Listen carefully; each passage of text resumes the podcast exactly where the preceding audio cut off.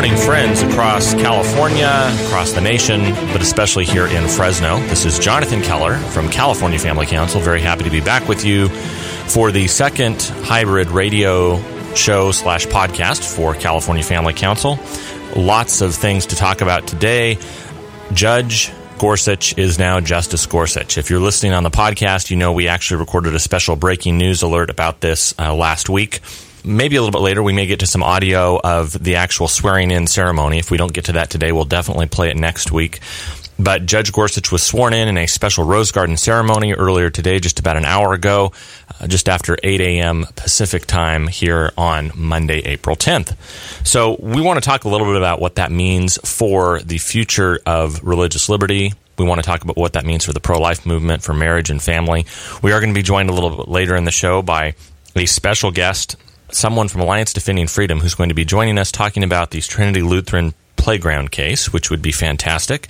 We're also going to be joined by Greg Burt from California Family Council, our state director who heads up our Capitol outreach there in Sacramento. But I want to go ahead and just play a little bit of audio talking about Neil Gorsuch. There is a great thing that the Christian Broadcasting Network, CBN, did talking about Neil Gorsuch and what it means that the Senate went nuclear. If you are unsure about that, if that doesn't make sense, John Girardi and I have talked about that a little bit in the past, but here is the news report from CBN talking about what that meant. This was actually recorded just before the final vote on Judge Gorsuch, but it's really good background, so here's some more information from them. Republican senators have triggered the nuclear option to get Judge Neil Gorsuch appointed to the Supreme Court. It was a bold move and could result in political repercussions for some Democrats. White House correspondent Jennifer Wishon explains. By the end of the day, Republicans expect Judge Neil Gorsuch to have his hand on a Bible, taking the oath of office to become a Supreme Court justice. Despite his glowing qualifications, Gorsuch got caught up in a political showdown, agitated by Democrats still smarting over the fact that President Obama's final Supreme Court nominee, Merrick Garland, never got a hearing. This is the latest escalation in the left's never ending judicial war, the most audacious yet, and it cannot and it will not stand. McConnell warned Democrats against triggering the nuclear option, which downgrades the votes needed to approve Gorsuch from 60 to a simple majority of 51. Democrats warned that the rule change will have long term implications. In a post nuclear world, if the Senate and the presidency are in the hands of the same party, there's no incentive to even speak to the Senate minority. That's a recipe for more conflict and bad blood between the parties, not less. That was Chuck Schumer. I know this is a, video report from CBN, so I wanted to pause this to give a little bit of context. Uh, the, the, thing that's a little bit ridiculous about Chuck Schumer's statements here is that just several years before, uh, in 2013, Chuck Schumer was the lieutenant right behind Harry Reid as they broke the rules to change the rules. They voted to, instead of waiting for a 67 vote supermajority that is technically required to change the Senate rules, they broke the rules and changed the rules with a simple 51 vote majority so that they could rush through some of President Obama's nominees for the DC Circuit Court of Appeals. So the hypocrisy here is just insane. At that point, remember, it was a Senate controlled by the Democrats in 2013. It was a White House controlled by the president. And everything that Chuck Schumer just said was exactly what, what he's worried, what he is cautioning. You know, he's saying doom and gloom. This could happen in the future. This is exactly what the Democrats did in 2013 and 2014. In fact, they did it all the way from 2009 when President Obama was inaugurated, all the way through 2015 when the Republicans took back the Senate the Democrats did not consult with the Republicans. They pushed through very hard left nominees. They packed the D.C. Circuit Court of Appeals. And the reason they, they packed the D.C. Circuit is because that is the regulatory court where many of the federal agency rulings are decided. And they knew that if they could add a majority of people who support the regulative state, they would be able to uphold those and continue expanding regulation on every part of our lives. So let's continue with the report. For Democrats, it's a political gamble. Of the 25 Democratic senators up for reelection next year, 10 are from states Trump won, in some cases big, and conservative groups are already targeting them. Why is Claire McCaskill threatening gridlock over his confirmation? Because she's lost touch with Missouri. Meanwhile, liberals are applauding the Democrats' opposition. They say Gorsuch is outside the mainstream. Senate Majority Leader McConnell called that notion out of touch. Few outside of Manhattan or San Francisco believe that Ruth Bader Ginsburg is in the mainstream, but Neil Gorsuch is not. It was a contentious vote. One Senate chaplain, Barry Black, seemed to anticipate in his opening prayer. Purify their thoughts as they strive to do your will. In Florida to meet with the president of China, President Donald Trump told reporters the nuclear option will not affect his future picks for the court. Jennifer Wishon, CBN News, Washington. So I'm very excited. Again, Neil Gorsuch was sworn in this morning, if you're just joining us, in a special Rose Garden ceremony. And I, I, will say there is some uncertainty that still remains. We don't know for sure what Neil Gorsuch is going to rule on some key cases. For example, he's never had the opportunity to rule on Roe v. Wade or on the pro life issue. Uh, he has written a book, though, a very eloquent book in opposition to assisted suicide. Uh, he has spoken very eloquently about uh, the defense of religious liberty, siding with Hobby Lobby. And I think that he is going to be much more like Scalia than some of the other nominees from past Republican presidents, like David Souter, for example. Here's actually a second report here. This is from David Brody, talking about that concern, but why I think I agree with David that ultimately conservatives, people of faith, people who support religious liberty are going to be well served by Justice Gorsuch. Well, now that Neil Gorsuch has been confirmed, you know, it's interesting. We always thought all along that the first nuclear strike might come from Iran or North Korea. Actually, came in the Senate, and as we saw that play out here in the last uh, few days. Uh, look, the, the reality is with Neil Gorsuch is he's going to be on the bench when this travel ban, this immigration ban, call it whatever you want, comes to the Supreme Court. Because remember, that's making its way through the Ninth Circuit, and when it was 4-4 in the Supreme Court, uh, in essence, the decision by the Supreme Court Court, if it had gotten that far, would have reverted back to the Ninth Circuit, a very liberal circuit. Now, it will be some sort of 5 4 decision at the Supreme Court, and conservatives clearly glad that Neil Gorsuch uh, will be part of that court. So that's good news for conservatives, uh, for folks that are supporters of President Trump. Look, as it, as, as it relates to going forward, we're going to have to watch to see if Neil Gorsuch turns into David Souter. And of course, uh, for millennials, you might want to Google it, but the reality is that David Souter was a guy, remember, in the early 90s, appointed by George H.W. Bush. He was supposed to be a conservative guy, ended up going off the rails from a liberal standpoint. The problem with David Souter is there was no paper trail on him. However, with Neil Gorsuch, there is a huge amount of paper trail with him to show that he is a constitutional conservative judge. The question, though, is he hasn't ruled on the life issue. He hasn't ruled on a few other issues as it relates to, let's say, the Second Amendment, and there are a few others. So the point is, there is a bit of a wild card scenario here with Gorsuch because of these hot button issues of the day that he hasn't opined on. So we'll wait and see uh, for the next, oh, I don't know, 20, 30, 35 years. David Brody here on Capitol Hill. So it's going to be an interesting couple of years, couple of decades. uh, really, folks, the Supreme Court decisions are so consequential. Uh, that's why nominations are so consequential. Uh, John Gerardi and I discussed last week on our special podcast episode. If you're listening here live in Fresno, you can go to our website, lifefamilyliberty.net. You can listen to that live or you can listen to that rather on uh, recording. You can get our podcast signed up there. John Gerardi and I talked about the fact that these these decisions are so crucial in large part because the, the Supreme Court has taken an outsized importance in American public life. The reason that they've taken such an outsized public importance is because of cases like Roe v. Wade. And I really think that there's going to be a similar case like that coming up here very soon, and that is something called Trinity Lutheran, we're actually going to hear from my friend uh, Eric Stanley, who's an attorney with Alliance Defending Freedom, when we come back. Make sure you stay tuned here in just a few minutes. And uh, we want to make sure that you also can find us online. Go to our website, californiafamily.org, and you can find out more about who we are, what we're doing. And of course, please go to our please go to our social media profiles as well. Facebook.com slash California Family. twitter.com slash CA family. And make sure to tune back in here soon as we hear from Alliance Defending Freedom's Eric Stanley. We'll be right back with you folks here on Life, Family, Liberty, produced by California Family Council.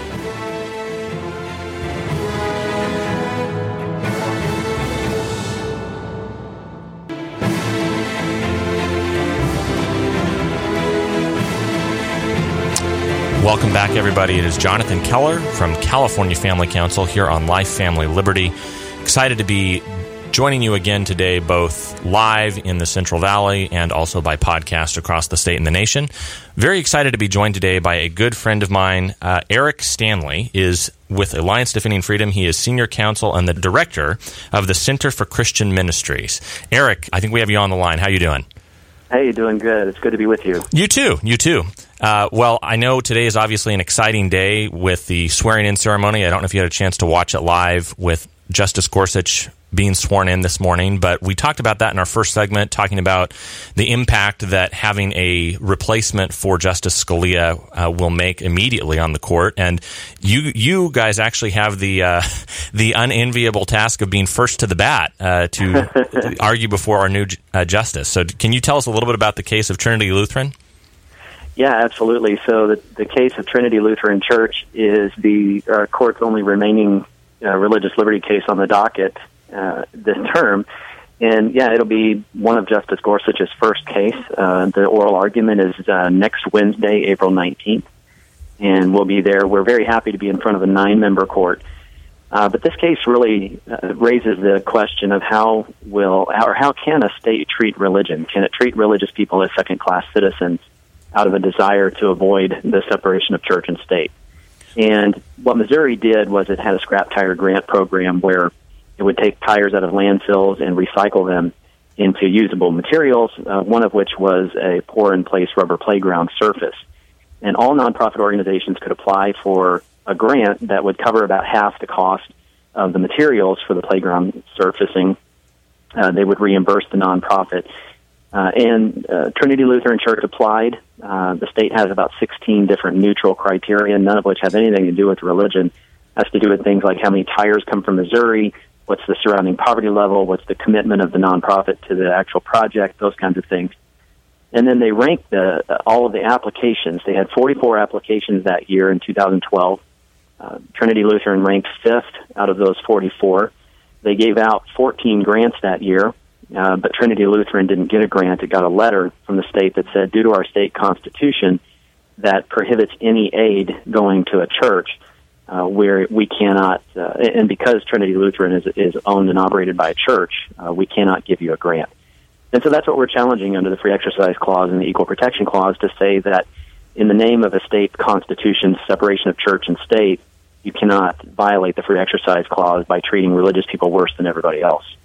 And Eric, I know this is maybe a little bit much to get into in a in an eight minute segment here, but can you uh, something? I'm not an attorney, but I remember when spending time with some of you and your great colleagues at ADF, I, it first came across to me the idea of a Blaine Amendment and how really at the end of the uh, 19th century, we had all of these really anti religious freedom amendments, really anti Catholic at the time, but they have now been extended and uh, expanded to really try to persecute and prosecute people of any faith. C- can you just briefly give us an, an example or an explanation of why Blaine amendments are so harmful to First Amendment protections? Yeah, well, Blaine amendments were named after a federal senator, uh, James Blaine, who really was went on a crusade around 1875 to uh, stop any funding of uh, parochial schools, Catholic parochial schools. Uh, so back then, uh, all of the state schools were funded, um, and they were all Protestant in nature.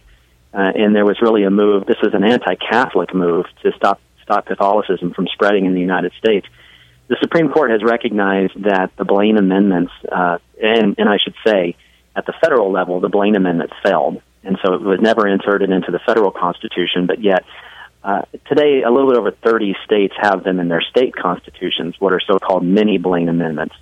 Uh, and uh, the Supreme Court has held, uh, actually, a, major- a majority of the justices that those Blaine amendments have uh, what they call a, a history of anti-Catholic bigotry. Because they prohibit any aid to any sectarian institution, and, and sectarian was code word for Catholic at the time. The problem is, is that these these clauses have been in these state constitutions since around 1875, which is when Missouri's was in was added to their constitution, and that's what the state of Missouri is relying upon to discriminate against Trinity Lutheran Church. Their their constitution is actually very broad. It says no aid directly or indirectly can go to support any church, sect, or denomination of religion. Uh, and so it's one of the broadest in the nation, and Missouri is actually using it in this instance to say a rubber playground surface that has nothing to do with religion, that has no religious doctrine in it whatsoever, that a church is disqualified from getting a, a scrap tire reimbursement grant uh, for their playground solely because of their religious status, because of who they are, even though giving them the grant would not violate any so-called separation of church and state. That's what we're saying is unconstitutional.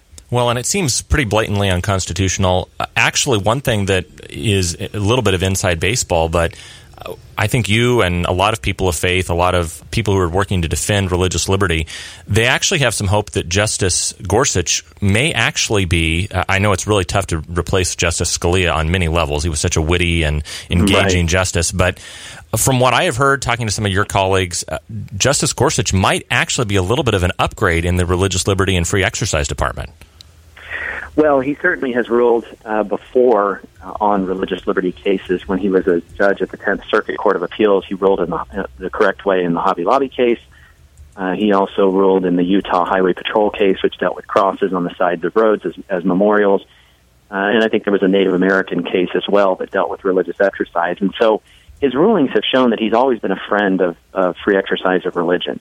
And so that's what we're hopeful that will take place now is that that will continue here because what we're contending, and I think it's pretty clear, that it violates the free exercise clause of the United States Constitution to disqualify a church from receiving general welfare benefits um, just because of their status as a church. I mean, if that logic were to go all the way, then you could say, well, you can deny churches police and fire protection and things of that nature because that's an aid of the church. Uh, our free exercise clause was meant to protect the free exercise of religion from that type of discrimination and we're hopeful and, and fairly confident that Justice Gorsuch is going to go the right way on this case. Well, and again, uh, this is a little bit of inside baseball, but uh, from hearing a little bit about the one kind of granddaddy that started up the whole RFRA movement, both on the state level and also at the federal level, the Employment Division versus Smith, that ironically was a case that I believe was Justice Scalia's opinion. He authored that case, correct? That's right. Yeah, that's right. He did. So, yeah, and, and it'll be interesting to see what the court does with that as to whether uh, they will kind of stick to that. But, but I think even in Smith, so Employment Division versus Smith said, well, if there's a neutral law that applies to everybody, then that can that's allowed to burden religious exercise unless the government has a compelling interest that it that it not do that. There's a ma- massive shift in, in how the court used to treat free exercise of religion claims. But even in Smith, the court acknowledged that the government, and this is a quote, cannot impose special disabilities on the status of religion. And that's what we're saying is happening here. That Missouri is imposing a special disability on solely based on the status of religion, and that's something the court's never allowed anywhere uh, in the free exercise clause, even under Smith. Well, Eric Stanley from Alliance Defending Freedom, director of the Center for Religious. I'm sorry, is it Center for uh, Christian Ministries? Yep, that's right. Awesome. Eric, uh, your website obviously is adflegal.org. I know people can follow you on Twitter, ADF Eric yep. on Twitter. And uh, the date of the argument is next Monday morning, correct? Uh, it's actually next Wednesday, April 19th. And I'd also throw out there playgroundcase.com That's a good website for this particular case. Playgroundcase.com. Please visit it. Eric, thanks for joining us. We'll be right back.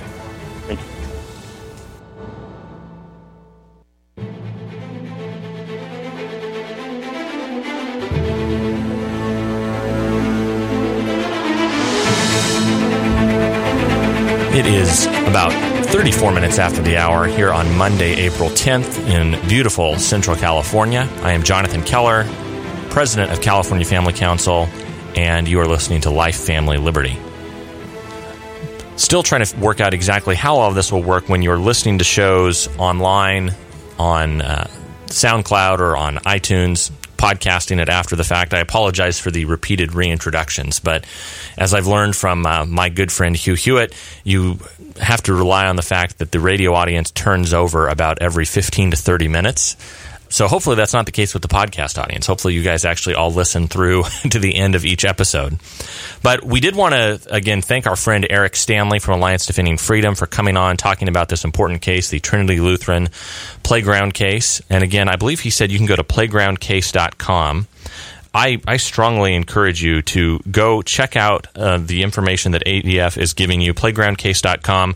You can find out about why this case is going to be so important for the future of religious liberty. Trinity Lutheran Church of Columbia versus Comer. And there's a lot of uh, great information that you can encourage your friends, your family to uh, pray about. Uh, Adam Liptak of the New York Times actually called it the term's remaining marquee case. Uh, it's going to be a big deal, and I can guarantee you that not next week, but in two weeks, two episodes at least from now, we will play some audio from the oral arguments here because this is going to be a case that determines, in a lot of ways, the future of religious liberty.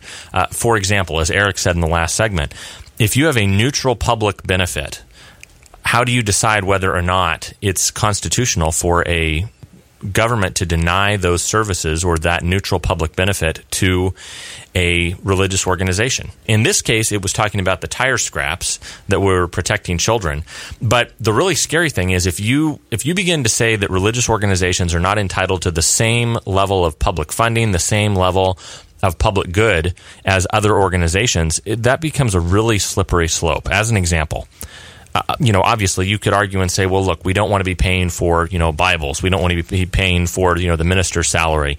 I think that's absolutely correct. I think that's true. You don't want to do that.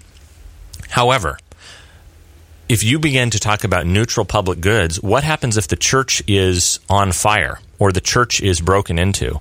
Does the church get the same level of service from the fire department? Does it get the same level of service from the police department? I mean, after all, those are public benefits. Those are things that come from taxpayer dollars shared across the city. What what happens if someone sues and says, "I don't want my tax dollars going to put out the fire of this church"? Well, I know that sounds a little crazy. It almost sounds far fetched, but stuff like that is actually what's going to be at stake with this case here being argued next Wednesday, the 19th of April.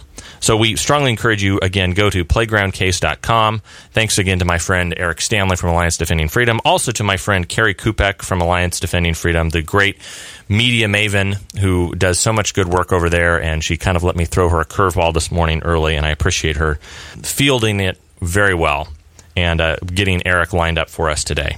Uh, I wanted to shift gears a little bit here and switch back to some things happening more locally here in the state of California.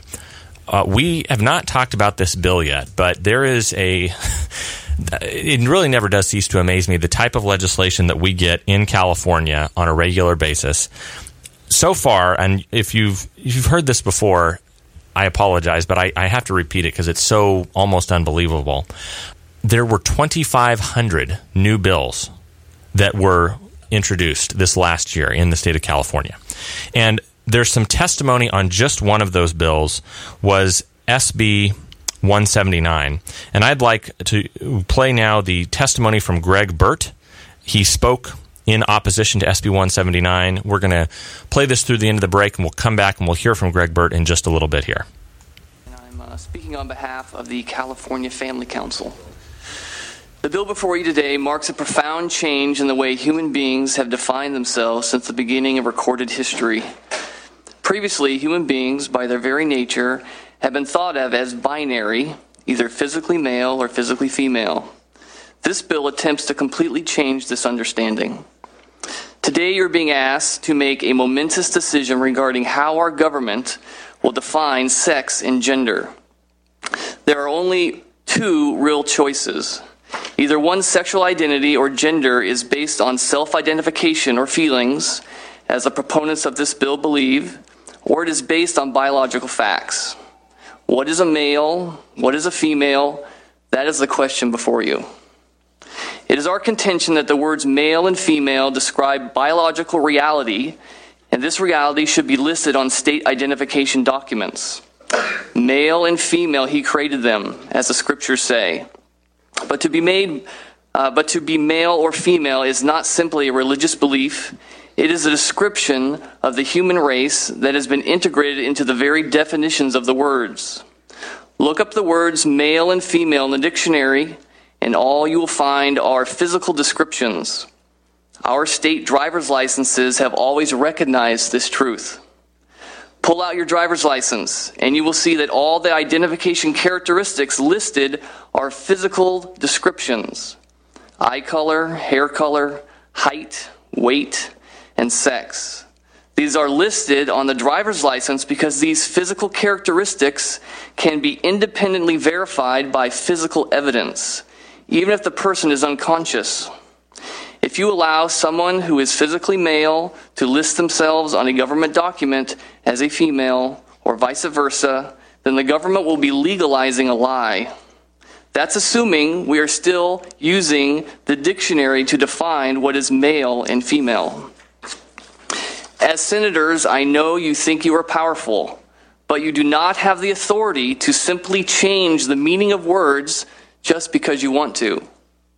If you are trying to resolve the identity document difficulties that those who identify as transsexual, you would better off be uh, to remove sex as part of a person's physical description an, on a driver's license or a birth certificate. Otherwise, you are knowingly letting citizens put false information on these documents. Senators, think about your own children. What did you tell them uh, about their gender when they were born? Did you base what you told them on their physical characteristics, or did you encourage your children to choose the gender based on how they felt? Now, this is a rhetorical question because I know what most, if not all of you, did. You exclaimed to the whole world with joy the moment your child was born that you had a boy or a girl. And you did this completely and without hesitation based on the child's physical characteristics. In closing, the California Family Council believes government documents need to reflect biological facts for identification and medical purposes. And secondly, we believe this bill advances a falsehood that being male or female or no gender at all is a choice that each person should make, not a fact to celebrate or accept. That was Greg Burt from California Family Council. And we're excited that he was able to share that testimony there in the Senate uh, Transportation Committee hearing. And when we come back from our break here, we're actually going to be joined by Greg on the phone. And you can find out more by, about that testimony by going to our Facebook page, facebook.com slash California Family. And when we come back, Greg will share with us why it's so important that all of us contact our legislators directly uh, because there was some disappointment on this vote, even from the Republican side. We'll talk to you about that when we get back here on Life, Family, Liberty.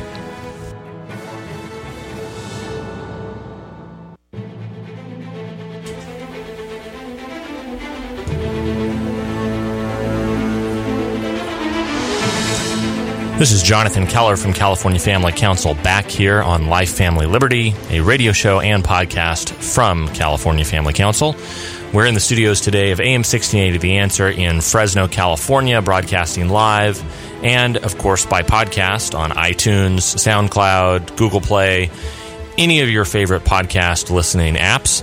If you were listening to us before the break, you heard California Family Council's Director of Capitol Engagement, Greg Burt, giving testimony in the Senate Transportation Committee hearing in opposition to SB 179, which is a new bill from Senator Toni Atkins and Senator Tony Wiener from San Diego and San Francisco area, respectively. This bill, if it wasn't clear from Greg's testimony, this bill would basically allow a third gender to be available on all state documents.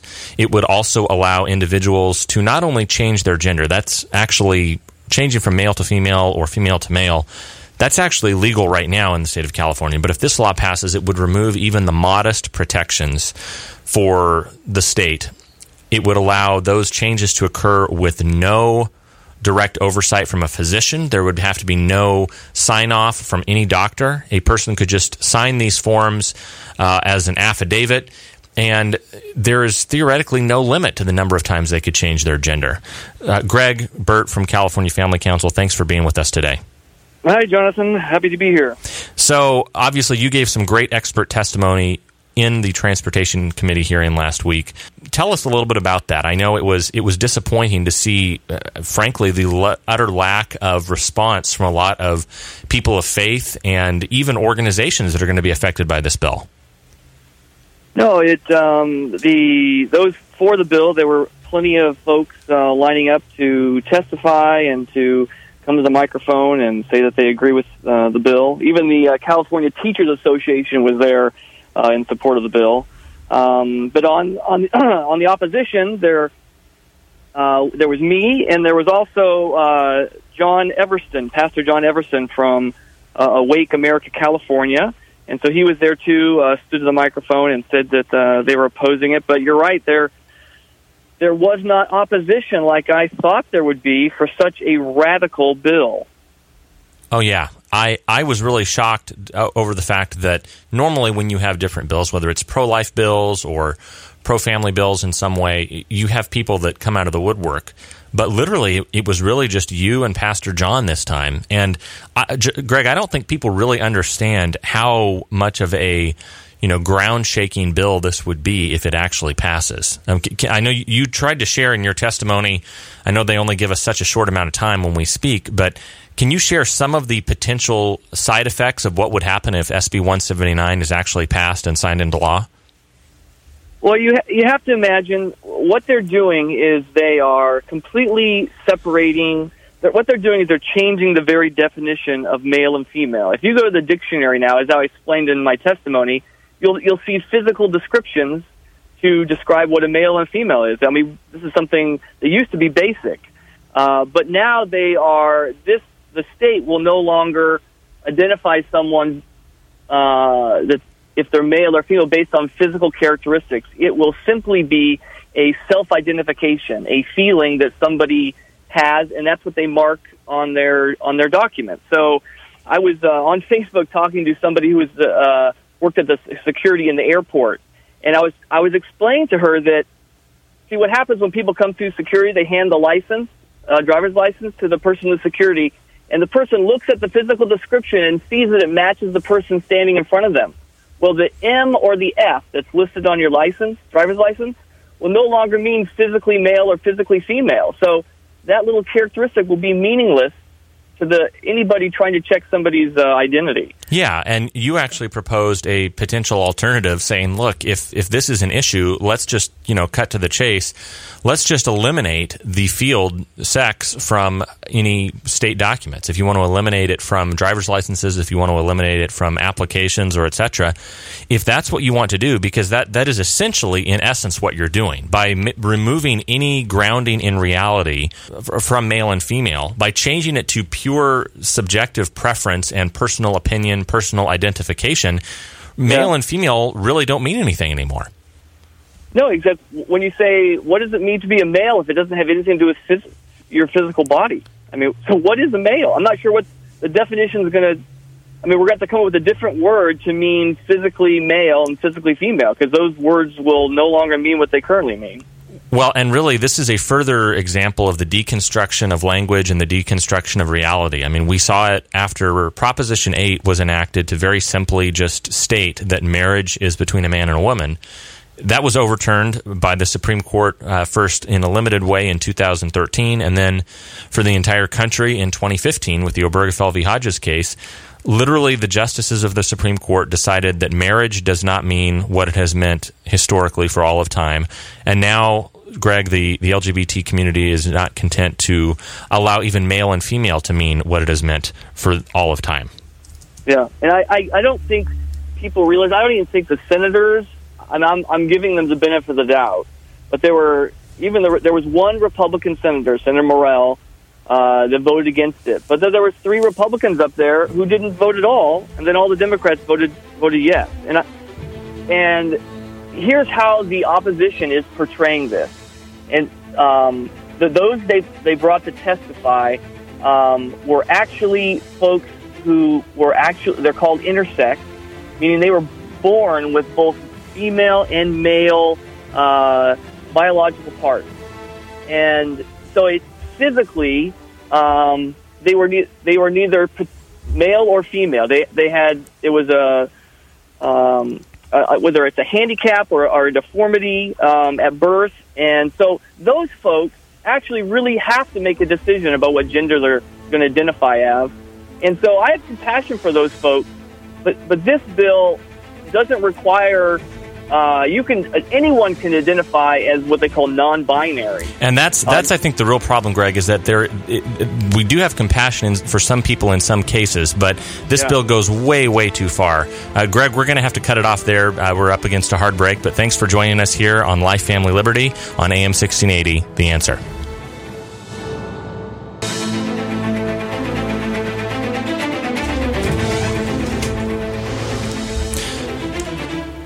Thanks again, everyone, for joining us, for listening in. Thanks to Greg Burt, to Eric Stanley, and to the people at CBN, David Brody, and the team over there for being with us today, helping provide content for this second radio show episode of Life, Family, Liberty. Uh, wanted to again just remind you to go to a couple of key websites that were mentioned. Uh, Greg Burt mentioned our website, californiafamily.org. There's a new blog post up there talking about the lack of response from even some of the state's Republican senators. There's also, of course, our social media pages. Greg has that video that you can watch that post is, I think, the top post on our Facebook page as well. You go to facebook.com slash California Family. And of course, you can find everything we tweet out as well at twitter.com slash CA Family. For me personally, you can find me twitter.com slash Jonathan Keller. And uh, you can find me on Facebook as well. I post back and forth between Twitter and Facebook. I'm a little more active on Twitter than Facebook. And we also encourage you, finally, in, as Eric Stanley said, to go to playgroundcase.com for more information about that pivotal Supreme Court case. But we're going to go ahead and end it here now that we've got the uh, Easter coming up this week. It's a pretty. Uh, going to be a little bit of a slower week around the Capitol. We're still going to be working on some key plans for things the rest of this year. But I encourage you spend time with your family. Uh, remember the true reason for the season, uh, and not just Christmas, but remember the reason for this season as well. With it being Easter, we want to remember the death, burial, and resurrection of Jesus Christ, and that's why all of us at California Family Council do what we do. Uh, we believe that God came to give us life and to give it to us abundantly. We believe that He came so that we could have life that is eternal, but the life that begins right now. So find a church. If you don't go to church regularly, find a church to go to this week on Easter. Look forward to being with you back next week on Life, Family, Liberty.